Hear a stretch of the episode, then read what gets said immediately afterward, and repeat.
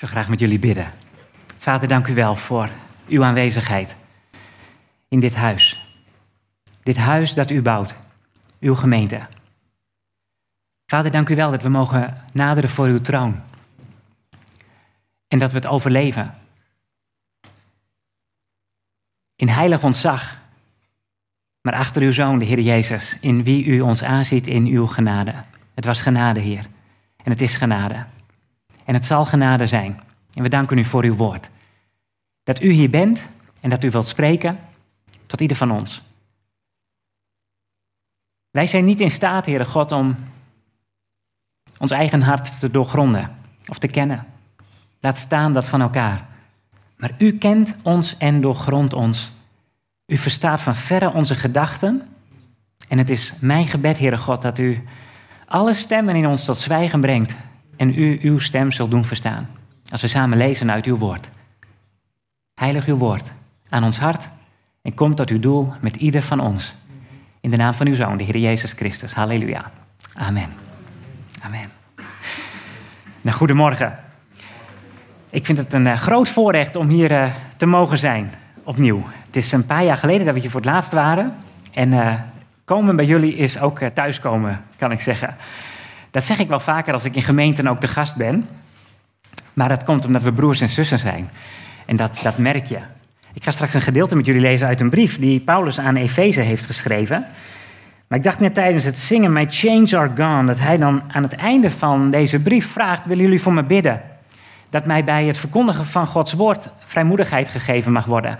Ook nu ik een gezant ben in ketenen, opdat ik vrijmoedig mag spreken zoals ik moet spreken. En dan laat Paulus eigenlijk zien, die zit wel vaker in de bak. Geketend.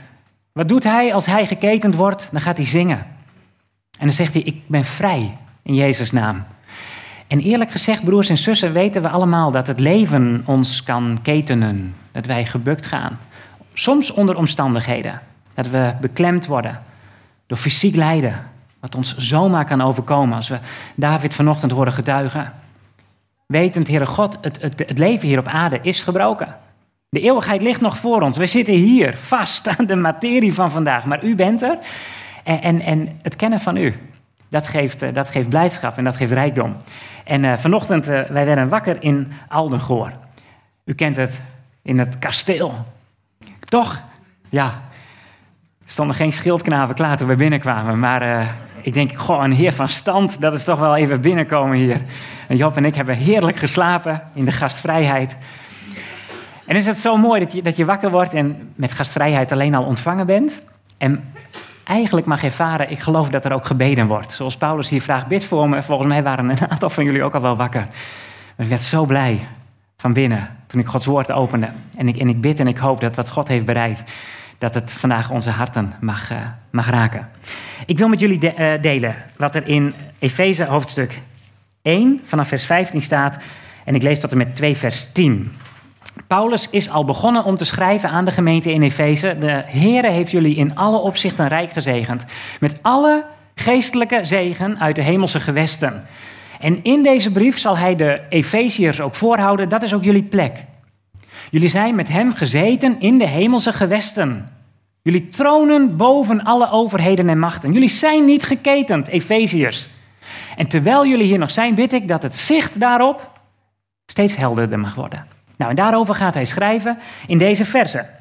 Daarom, omdat ook ik gehoord heb van het geloof in de Heer Jezus onder u en van de liefde voor alle heiligen, houd ik niet op voor u te danken als ik in mijn gebeden aan u denk.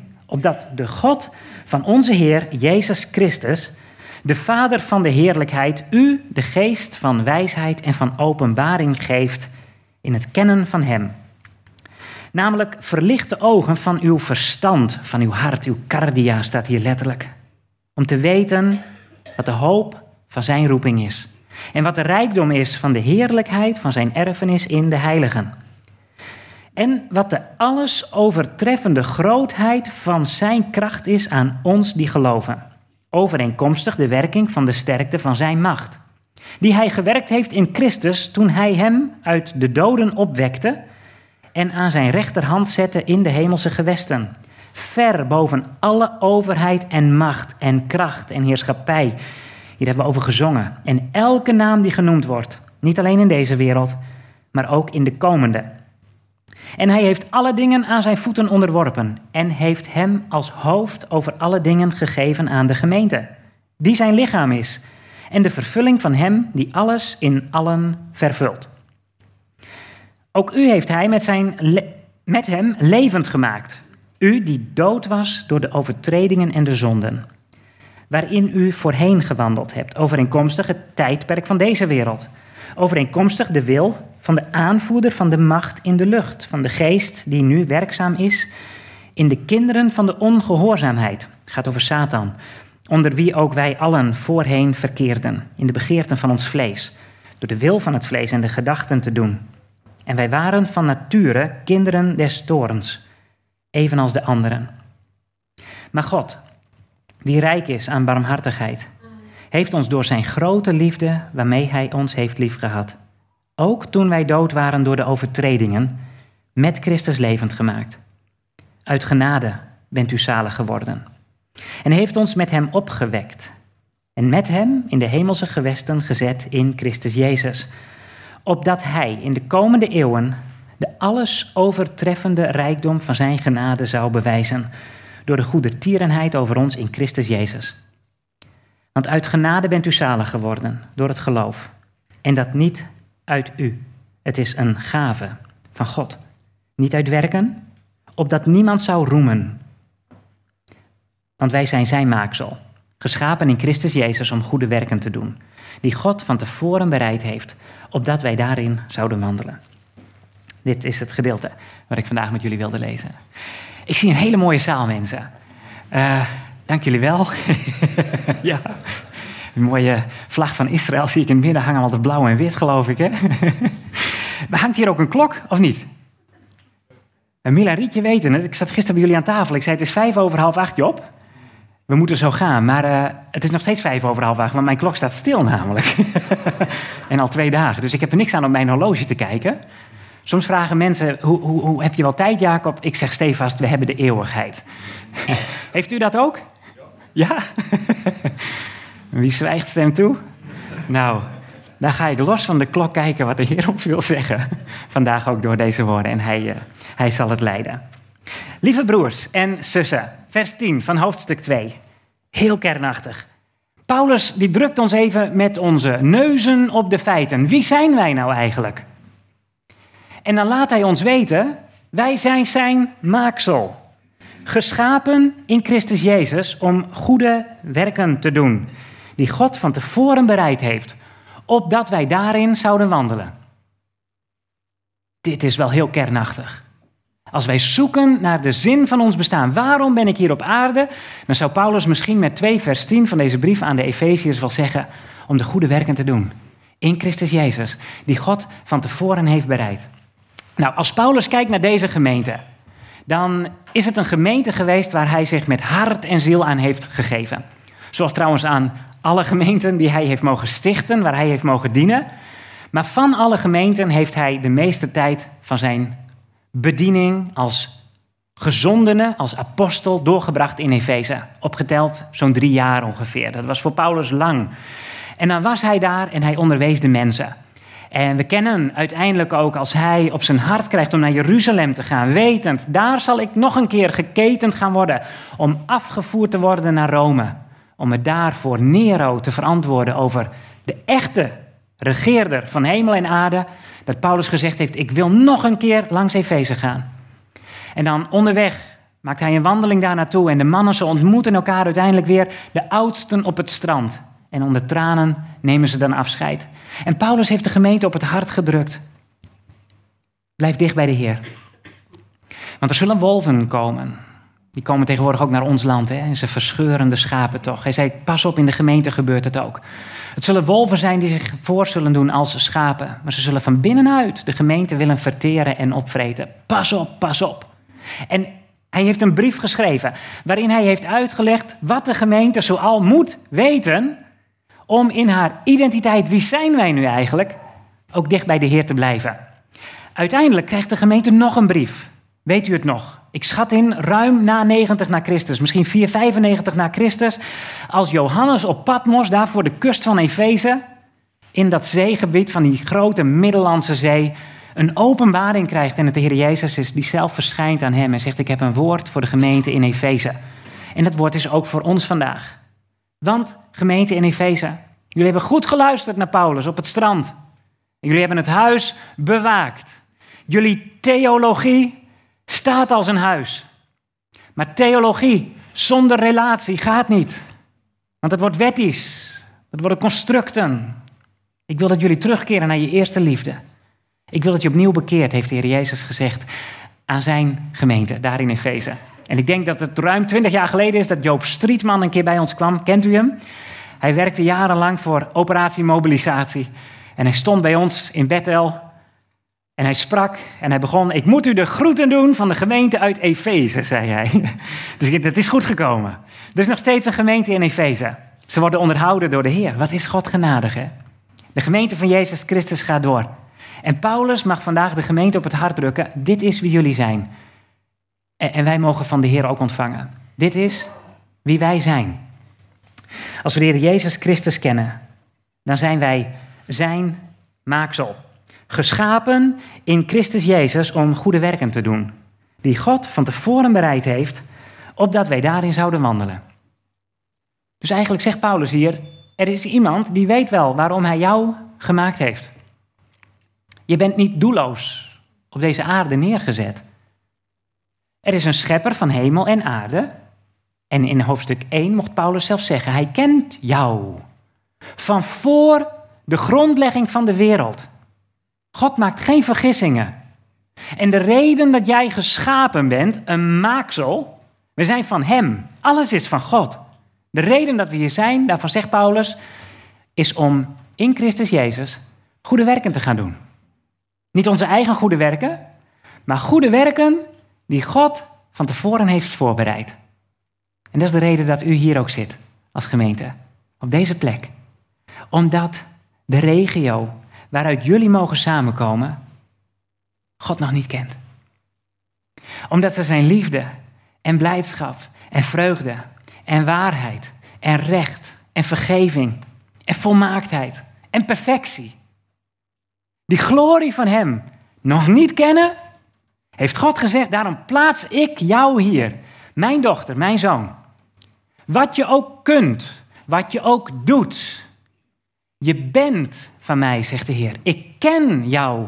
En ik heb jou op de plaats gesteld waar je bent, waar je woont, waar je studeert, waar je naar school gaat, waar je werkt, waar je misschien op hoge leeftijd nu zegt: Ik mag hier wonen. En te midden van mijn huisgenoten een verschil zijn dat God zegt: Ja, en ik heb je daar geplaatst om goede werken te doen. Met andere woorden, we lezen thuis de brief aan de Galaten op dit moment om de gestalte van wie Jezus Christus is zichtbaar te laten worden. Dat mensen aan jou zullen zien, hey, van wie ben jij er een? En uiteindelijk zullen ontdekken, jij bent er een van de Heer Jezus Christus. En dan is het zo mooi dat Jezus ons in de vrijheid stelt. En zegt, dat komt dus niet op jouw goede werken aan. Hebben we net van gelezen. Het zijn niet onze eigen goede werken. We zijn uit genade behouden. Dat we überhaupt nog leven. Dat er adem is om te ademen, lucht. Dat de zon vanochtend weer opging. We zongen over sneeuw die smelt. Vanochtend, dat mooie ijslandschap. Er is straks niets van over. God laat zijn zon weer opgaan. Het is pure genade. Maar dat hij vandaag tegen ons zegt. Nou, als je dat maar weet. Dan mag je, zolang je hier bent, weten. Ik ga Heere God volgen in uw voetsporen. En ik wil doen wat, wat u van me vraagt. Want ik ben uw maaksel. En u hebt goede werken voor mij voorbereid. U wil mij kansen geven vandaag. Om te leven in Jezus' naam om, verschil te maken. Dat is ons doel. Wist je dat? Ik geloof dat in deze schepping die aan zinloosheid ten onder gaat, heel veel mensen daadwerkelijk op zoek zijn naar hun eigen doel. En vaak niet weten wat de potentie is die God in het leven heeft gelegd en in mensen. Als je soms een stuk gereedschap koopt. Ik ben zelf, ik mag heel graag timmeren. Dat is een van mijn grote hobby's. Bezig zijn, creatief dan is het zo heerlijk om soms gereedschap te hebben waarvan je weet, ik weet waarvoor het bedoeld is en zo gebruik ik het.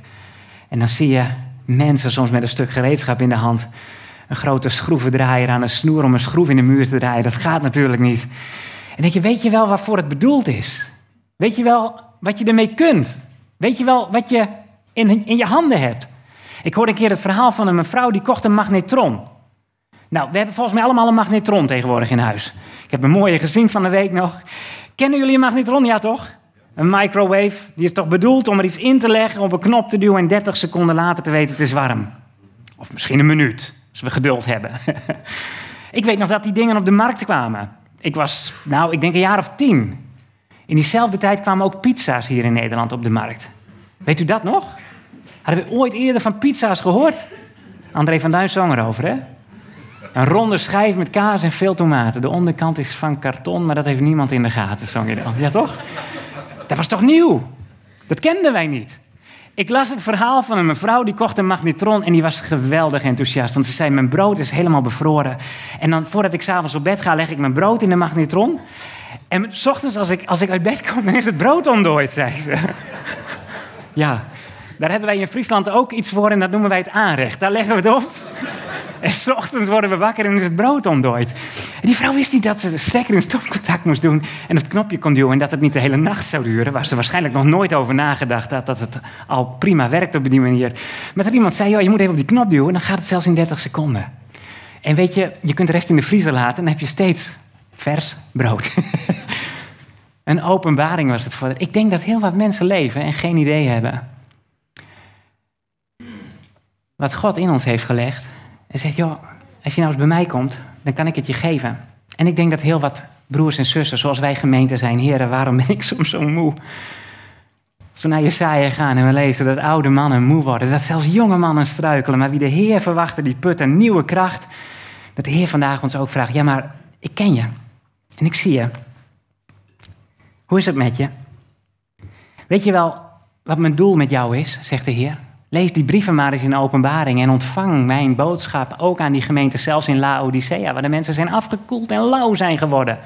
Waar geen leven meer in zit. En Jezus zegt maar, ik sta aan de deur en ik klop. En als, je bij mij, als, als ik bij jou binnen mag komen, je zult met mij heersen. Ik ga je een plaats geven bij mij op mijn troon. Want dat is onze Vader. Een Heer die zegt, ik wil delen met je. Laat het delen in mijn luister, in mijn almacht, in mijn heerschappij, in mijn glorie. Ik wil met je delen. Ik ben God, jij niet. Maar als je luistert naar mijn stem, als ik in je leven mag komen, dan geef ik jou een plaats bij mij op mijn troon. Dan zeg ik, kom maar hier, zullen we samen regeren. Dat is een doel. Dat is een van die hoofddoelen, weten we dat? Dat onze toekomst daar is. En dat de Heer in ons leven eigenlijk vraagt, maar welke doelen heb jij je gesteld? Ben ik nog je hoogste doel? Anders word je moe. Raak je uitgeput. Want je stelt andere doelen. Ik wil uit het leven halen wat erin zit. Ik wil genieten van dit leven. Of ik heb zorgen over de dag van morgen. En ik zie een wereld om me heen die in zorgen ten onder gaat. En, en, en het belast ons. En het jaagt ons soms angst aan. De hoop. Waar blijft die? Ik zat vrijdagavond met een stel tieners bij ons in de gemeente. Een mooie kring hadden we met elkaar. En ik stelde ze de vraag: hoe kijken jullie naar de, naar de, naar de wereld van vandaag en al het nieuws dat je over je heen krijgt. En dan merk je dat, dat die grote boze wereld. Als we het hebben over oorlogen en geruchten van oorlogen, die toch in de afgelopen week aangeswengeld worden. Dat de hoop ons in de schoenen zou zakken. En dat de Heer vandaag tegen ons zegt: Ja, maar kijk eens even naar mij. Kom eens even bij mij. Ik ken jou. En in de wereld gebeurt wat er, in de wat, wat er gebeurt. Maar ik wil je nieuwe hoop geven. Ik wil je nieuwe fut geven. Ik wil je laten weten wat jouw bestemming is en jouw bestemming is in mij. Je zult met mij heersen als ik jouw Heer ben. Je gaat versteld staan van het hoogste doel. Met mij tronen in de hemelse gewesten. Maar weet je wat God zegt? Ik wil het je nu al geven. Ik wil dat het in je hart is. Zodat je weet, Heere God, deze wereld en alle benauwdheid van vandaag, we hebben er geen behoefte aan. Het is niet fijn. En het doet zeer, Heer. Doet pijn. We zien de mensen lijden en we lijden er zelf ook onder. Maar Heere God, wij weten, dat is niet onze bestemming. En Heere God, wij mogen nog steeds plannen maken. En ik zei ook tegen de tieners, ik kan me voorstellen dat je zegt, ja, de Heer komt eraan, maar ik wil zo graag ook nog trouwen. Ik wil studeren, een gezin. En ik mocht zeggen, maar ga daar ook voor. Want ook die doelen, mooie doelen, heeft God in ons hart gelegd. Leef. Alsof het nog 150 jaar mag duren. Maar verwacht intussen dat de Heer elk moment op de stoep staat en zegt, maar kom nu bij mij. En weet dan ook, dan zullen we versteld staan en denken, ach Heer, wat, wat is dit mooi. Wat zat ik even vast aan mijn zorgen van vandaag en aan mijn plannen van vandaag, maar ik heb het onderworpen aan u. Het mag er zijn, maar u bent nummer één. U bent het allergrootste. En Paulus weet dat wij altijd weggesleurd dreigen te worden in de zorgen van vandaag. En in de andere doelen die we onszelf stellen. En daarom zegt hij, kom eens, kom eens even mee terug. Laten we eens even gaan naar wat ik jullie vandaag mag zeggen, zegt Paulus. Omdat ik gehoord heb van het geloof in de Heer Jezus onder u en van de liefde voor alle heiligen. Houd ik niet op voor u te danken als ik in mijn gebeden aan u denk. Opdat de God van onze Heer Jezus Christus, de Vader van de heerlijkheid, u de geest van wijsheid en openbaring geeft. Dus dit is Paulus' gebed. Ik bid dat de Heer jullie de geest geeft van wijsheid en van openbaring. De God van onze Heer Jezus Christus, onze Vader in de hemel, dat Hij jullie vol schenkt met Zijn geest. En dat je wijsheid zult krijgen, openbaring. Waarin? In het kennen van Hem staat. In het kennen van Hem. Dat is het hoogste doel. Mag ik een uh, misschien toch wel kwetsbare vraag stellen, maar voelt u zich vrij? Kan dat als ik het zo zeg? U ziet maar. Wie van u kent de Heer? Heel wat. Fijn. Heel fijn.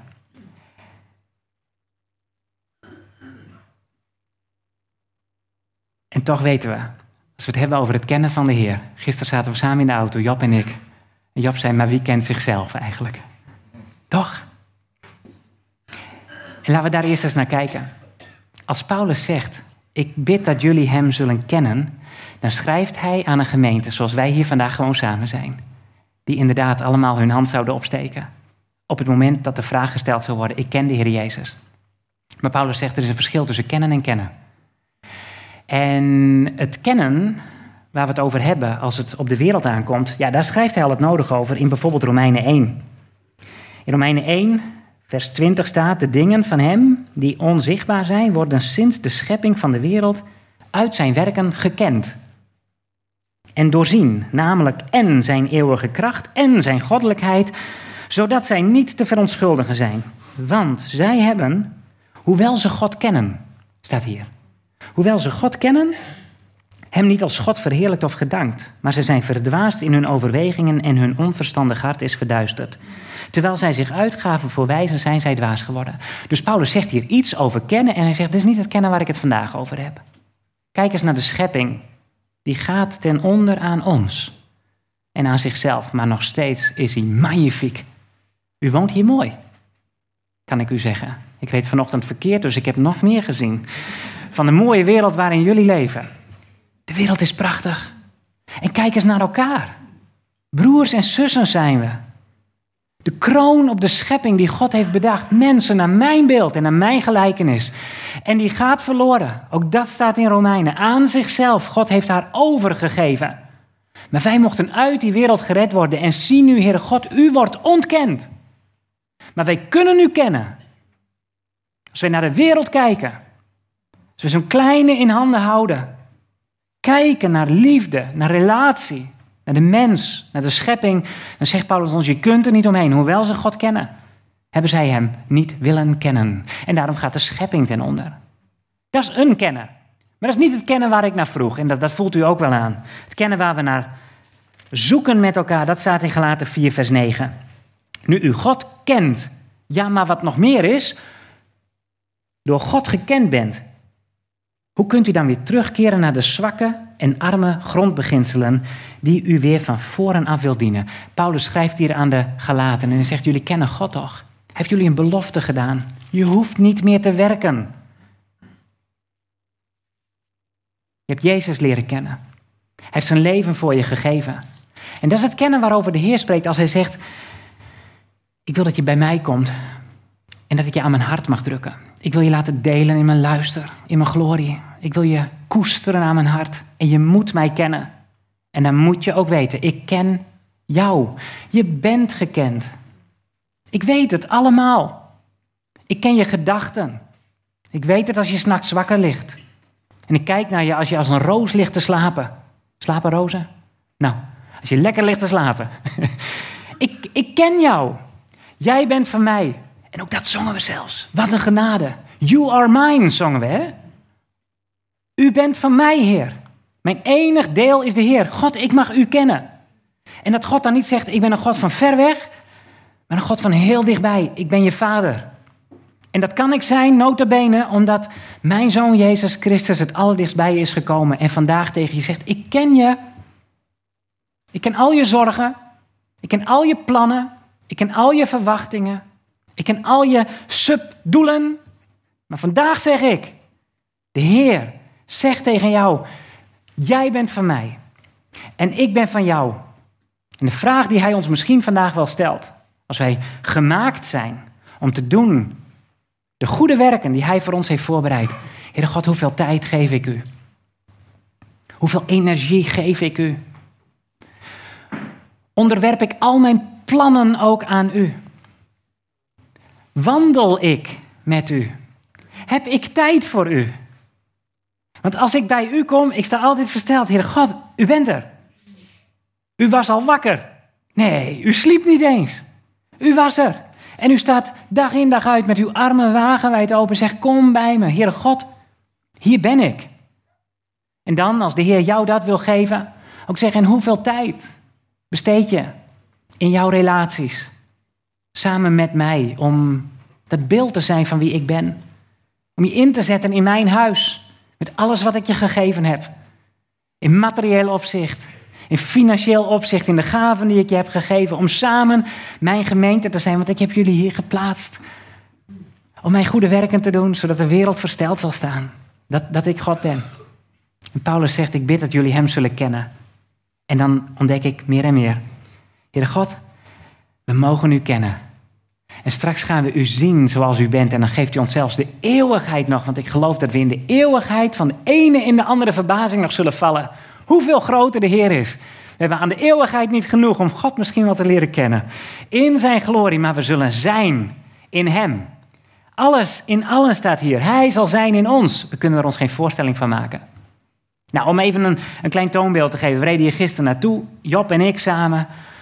En het is zo bijzonder om dan op te trekken met elkaar. En om elkaar steeds beter te leren kennen. Wij hebben de genade gekregen om vier jongens te mogen ontvangen. Noem je mij, zei Job? Ik ja, ik ga jou noemen. Maar ik heb ook broers. Ja, dat klopt. Gersom is onze oudste, die is intussen 16 en een half. Die heeft net zijn eerste rijbewijs, eh, eerste rijles gehaald. Weet je, zo gaat het door. En onze Ethan is vijf, die heeft net zijn eerste zwemles gehad. We zitten er een beetje tussenin. Ons toetje is het. Gersom wordt geboren en dan denk je, nou, dat is er een van ons. En dan leer je hem kennen.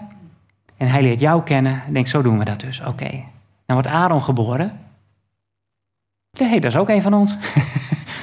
dat is een heel ander kind, hè? Jullie zijn niet hetzelfde, Job, hè, allemaal. En toen werd Job geboren. En dan begint het kwartje een beetje te vallen. Oké, het is dus niet vanzelfsprekend dat degenen die uit jou voortkomen, uit ons, dat die, dat die hetzelfde zijn. We zijn allemaal zo uniek en persoonlijk en geschapen. En dat de Heer zo'n rijkdom geeft om eens even in een auto te stappen en zo'n weekend met elkaar op te trekken en elkaar te leren kennen. Terwijl God ons al kent van voor de grondlegging van de wereld. In elkaar te verdiepen. Nou, Job is één uit duizenden, zou ik zeggen, maar hij is er dus ook één uit vier. Ethan is weer een ander jochie, dat is me er ook één, hè. Die zien we vanmiddag wel weer. Als ik twintig jaar geleden ja zeg tegen Leonie en zij tegen mij, komende juli, hopen we dat te vieren. Weet u, dan kan ik u zeggen dat ik Leonie intussen beter ken dan twintig jaar geleden. Je lacht, Jeroen. ja, dat, dat, is, een goed teken dus, ja. ja, ik ken haar beter dan twintig jaar geleden. En dat is maar goed ook, inderdaad. En zij kent mij ook beter. En dan kan ik in elk geval van mij uit naar haar toe spreken. Heer, wat een genade. Dat u ons aan elkaar hebt gegeven. En uh, ja, ze zien nu niet, maar dat ze mij kan hebben met al mijn neigingen en nukken en oude gewoonten. En ik, Heer, wat bent u groot. En je vormt steeds meer naar elkaar, maar dat is ook pure genade. Het gaat niet vanzelfsprekend. Op het moment dat je geeft, Heere God, al die andere doelen die ik zelf heb, ik wil ze meer en meer aan u onderwerpen. Ik wil u kennen, Heer. Zoals wij elkaar even mogen leren kennen en ik twee voorbeelden geef en je merkt dat kan nog steeds verder. Je kunt naar elkaar toe groeien. Je kunt ook bij elkaar weggroeien. Maar de Heer zegt, kom eens bij mij. Groei eerst eens naar mij toe, dan kan ik je alles geven. Zonder mij kun je niets doen. Maar met mij ga je echt over de hoogste muur springen. En dan zegt Paulus, ik bid dat jullie hem zullen kennen. Dat we onze Vader recht zullen kennen. En dan zegt hij, dat heeft te maken met de ogen van je hart. Je verstand staat hier vertaald in HSV. Staat dus dat Griekse woordje cardia. Ik bid dat jullie hart open zal gaan. Dat jullie hem recht zullen kennen. En dan drie dingen. Om te weten wat de hoop van zijn roeping is. Daar begint Paulus mee. Dat we weer hoop hebben. Dat we juist hoop hebben. Omdat de toekomst open ligt, broers en zussen. Wisten we dat? Als we Jezus Christus kennen, kan niemand ons iets maken. We kunnen de wereld aan. Ik noemde me op Psalm 18. Met mijn God spring ik over de hoogste muur. Als een geitenbokje daar bij Engedi in, in Israël. Wordt geboren en in no staat hij op zijn beentjes. Toink, toink, toink, toink, zo de berg over. Hoop, broers en zussen. De wereld staat in brand. Maar er gebeurt niets waarvan Jezus niet 2000 jaar geleden altijd in detail van heeft gezegd dat het moet gebeuren. En tegen ons heeft hij gezegd, en als het gebeurt, kijken jullie omhoog. Jullie verlossing genaakt. We hebben goede hoop, broers en zussen. De Heer Jezus is gekomen. Hij heeft afgerekend met onze zonden. Dat was het probleem. Hadden een probleem met God. Alleen met God, niet met de wereld. Niet met machthebbers, niet met de angsten van vandaag. Hadden een probleem met de Heer. En Jezus kwam, die God zelf is, en zei: Dat kan ik aan. Ik kan het aan. Ik laat de druk van de zonden en het duister van de hele kosmos op mijn schouders komen. En ik ga mijn leven geven. Niemand neemt mijn leven. Ik geef het zelf. En ik sta op uit de dood. En ik zeg je vandaag, daarom ben ik in staat om jou te laten delen in mijn kracht. Er is goede hoop. Want de rekening is al betaald. De hypotheek is afgelost. De kamer staat klaar. De tafel wordt gedekt. Al de goor kan er niet tegenop. Het huis dat de Heer Jezus voor ons aan het bouwen is. En hij zegt, ik heb je gekocht. Ik heb je duur gekocht en ik heb je eeuwig leven gegeven. Hoop. De hoop, de zekere hoop, de hoop van zijn roeping. Ook dat zongen we. Ik heb uw stem gehoord, Heer. Hij heeft je bij je naam geroepen. Er is een plek voor je. En zolang je hier op deze aarde bent, geef die hoop nooit op. Er is altijd hoop. Wat voor hoop? De hoop, de rijkdom van de heerlijkheid van zijn erfenis in de heilige. Wat een woord, hè? De rijkdom is, de heer, is van de heerlijkheid van zijn erfenis in de heilige. Schitterende woorden. Het begint met het woordje rijkdom. Dat, dat, dat Paulus ons eigenlijk laat zien. Weet je wat rijkdom is? Dat is dat je God mag kennen en dat hij overvloedig geeft. Hij geeft je niet een beetje. Hij geeft je overvloedig. We zaten vanochtend aan tafel samen. Het was voor de eerste keer dat jij in een hotel was, Job, hè? En uh, ja, als je in zo'n hotel komt, ik weet niet hoe dat u vergaat, maar de eerste keren dat ik dan bij zo'n soort buffet kwam, ik kom er ook niet heel vaak, moet ik zeggen, maar als je daar dan komt, dan denk je, dan moet er ook van nemen, hè? Maar als je daar komt, je kunt je ook een beetje verlegen voelen, hè? Zeker als daar ook andere mensen zitten. Hoe werkt dat hier? Een paar jaar geleden in coronatijd was dat. Waren wij samen in een hotelletje een keer, Leonie en ik. En toen was daar een stel voor ons met een etagère. Drie van die lagen en die laden zij afgeladen vol. En hij moest mee met de kamer. Ik dacht, die hebben, die hebben met veertig man een familieweekend in dat ene kamertje. Die kenden geen maat, eerlijk gezegd. En die pakten ook snel de pannenkoekjes voor ons weg die net klaar waren. Wij wachten weer op de volgende pannenkoekjes. We dachten, wat gebeurt hier, joh?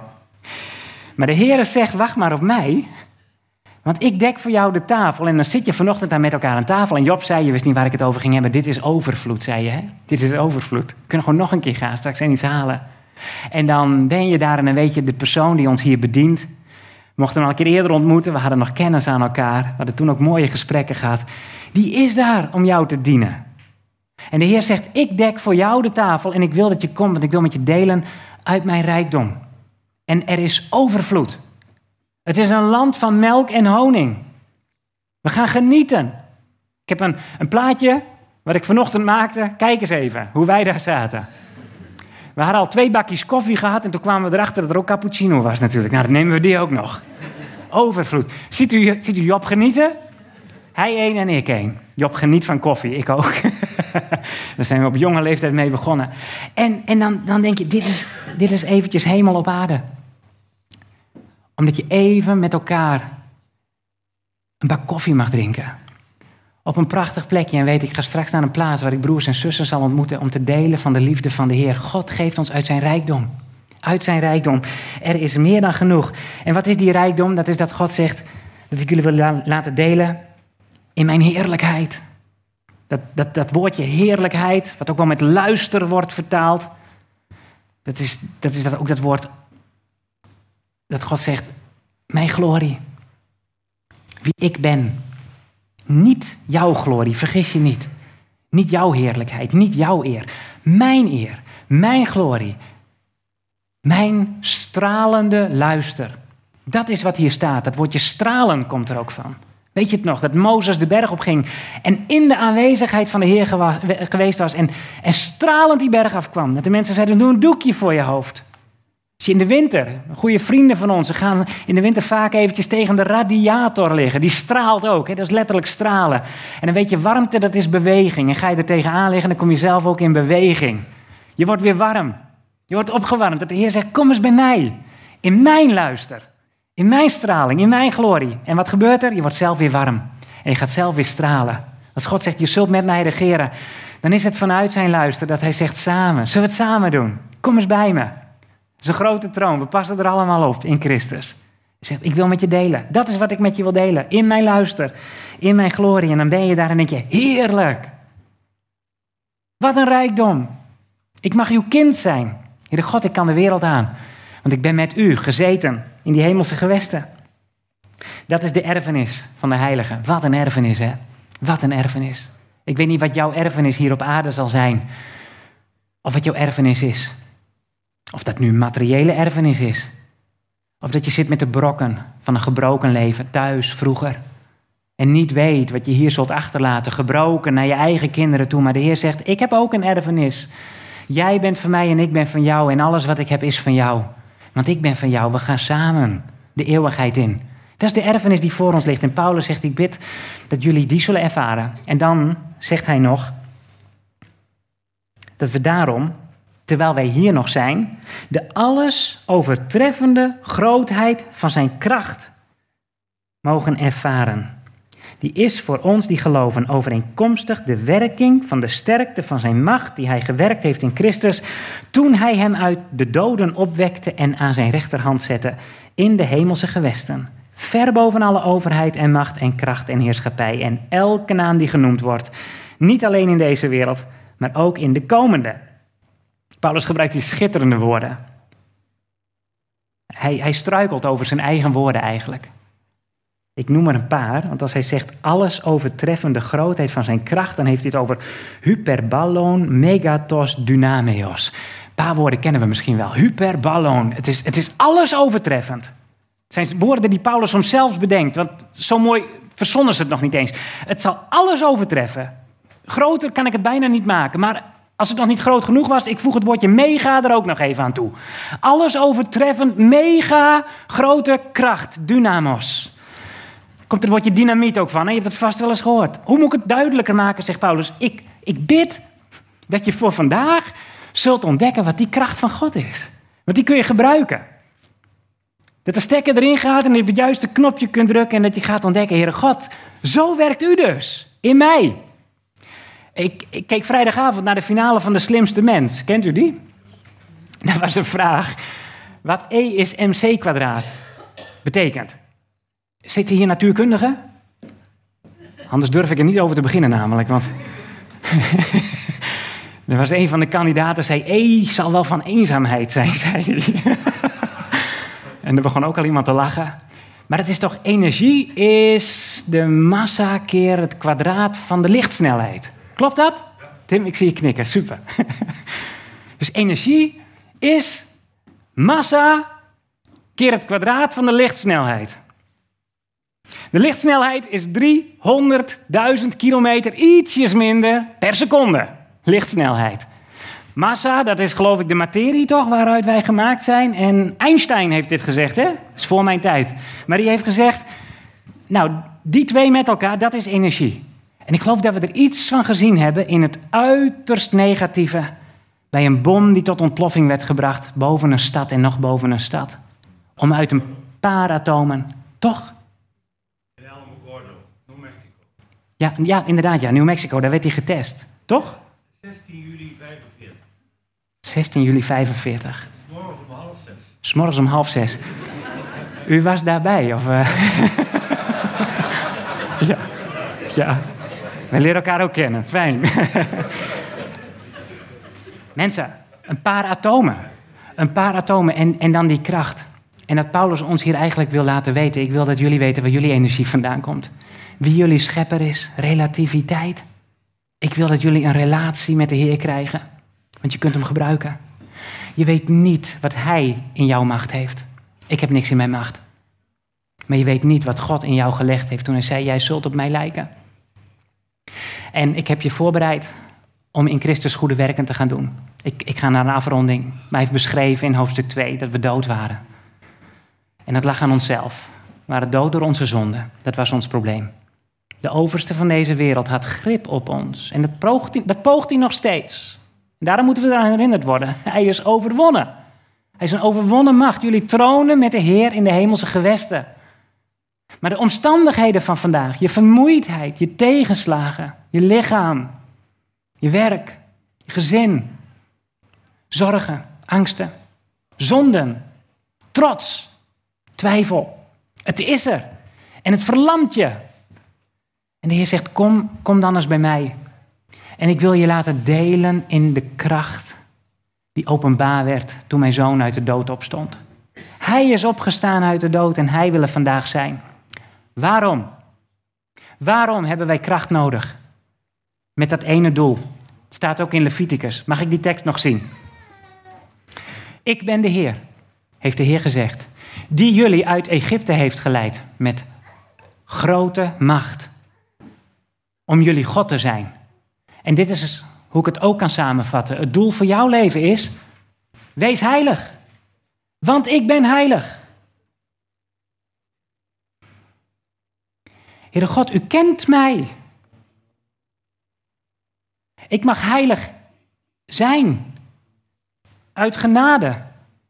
Maar ik heb gelezen dat het niet is uit werken. Sterker nog, Heere God, mijn dagelijkse werken, zelfs als kind van u, me struikelen, confronteert me, Heer. Soms verlamt het me. Ik denk, Heere God, u, u kunt mij toch niet gebruiken? De Heer zegt, ja, dat klopt, niet om jouw werken. Maar je leeft niet uit werken. Vertel maar aan iedereen dat je struikelt.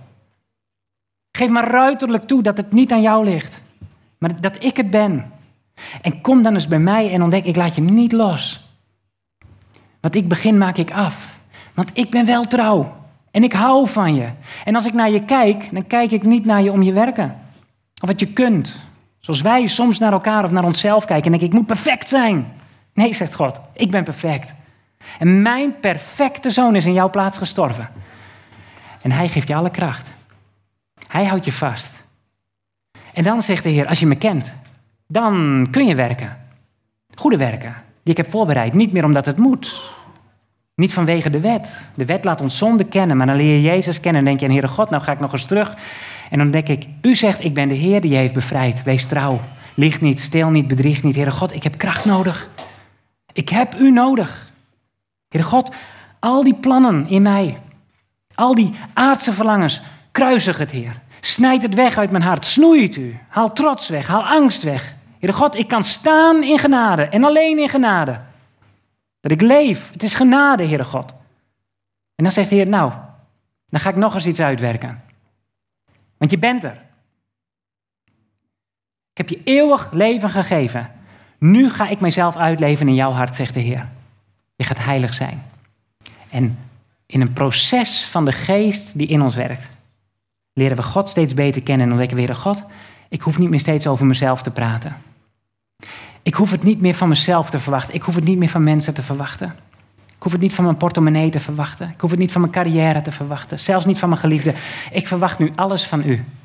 En werkt u in mijn hart uit dat wat u bijvoorbeeld ook zei, Heer Jezus, toen u de tien woorden aan de Israëlieten daar op de berg gaf, dat ik het wil. U bent de enige. Ik heb geen andere goden. En alle zonden waarmee u me confronteert, als u zegt, wees heilig, want ik ben heilig. Wees trouw, lieg niet, steel niet, bedrieg niet, begeer niet, Heere God. Leer mij om het te spiegelen aan u. En voedt u het verlangen. En werkt u het uit, want ik kan het niet. Ik heb kracht nodig. En de Heer zegt, ik kom. Als je iets vraagt in mijn naam, ik geef het je. Dat gaat hierover. Als je een bergreden leest, dat Jezus zegt, keer je wang toe. Aan degene die jou op je wang slaat. Bid voor wie je pijn doet. Zegen je vijanden. Als Paulus later over de vrucht van de geest mag spreken. Liefde, blijdschap, geduld, geloof, vrede, langmoedigheid, zelfbeheersing. Dat je ontdekt, Heer God, u bent aan het werk in mijn hart. Krachtig werk. Ik ga steeds meer op u lijken en ik word steeds vrijer van mezelf. Ik ga steeds meer van u houden. En ik ga steeds meer verlangen naar het huis waar u nu bent.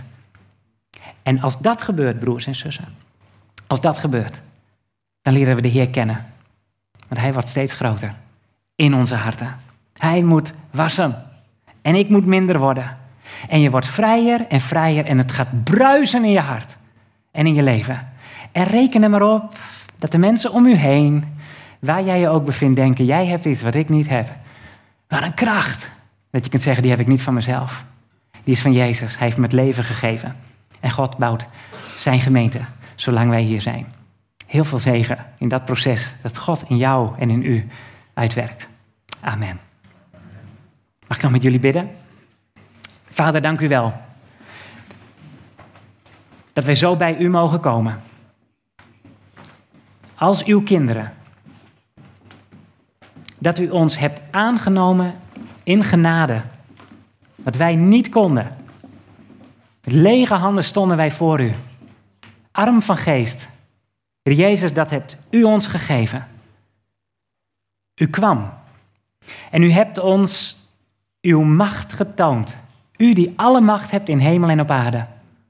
Door lammen te laten lopen, blinden het zicht weer te geven, doden op te wekken.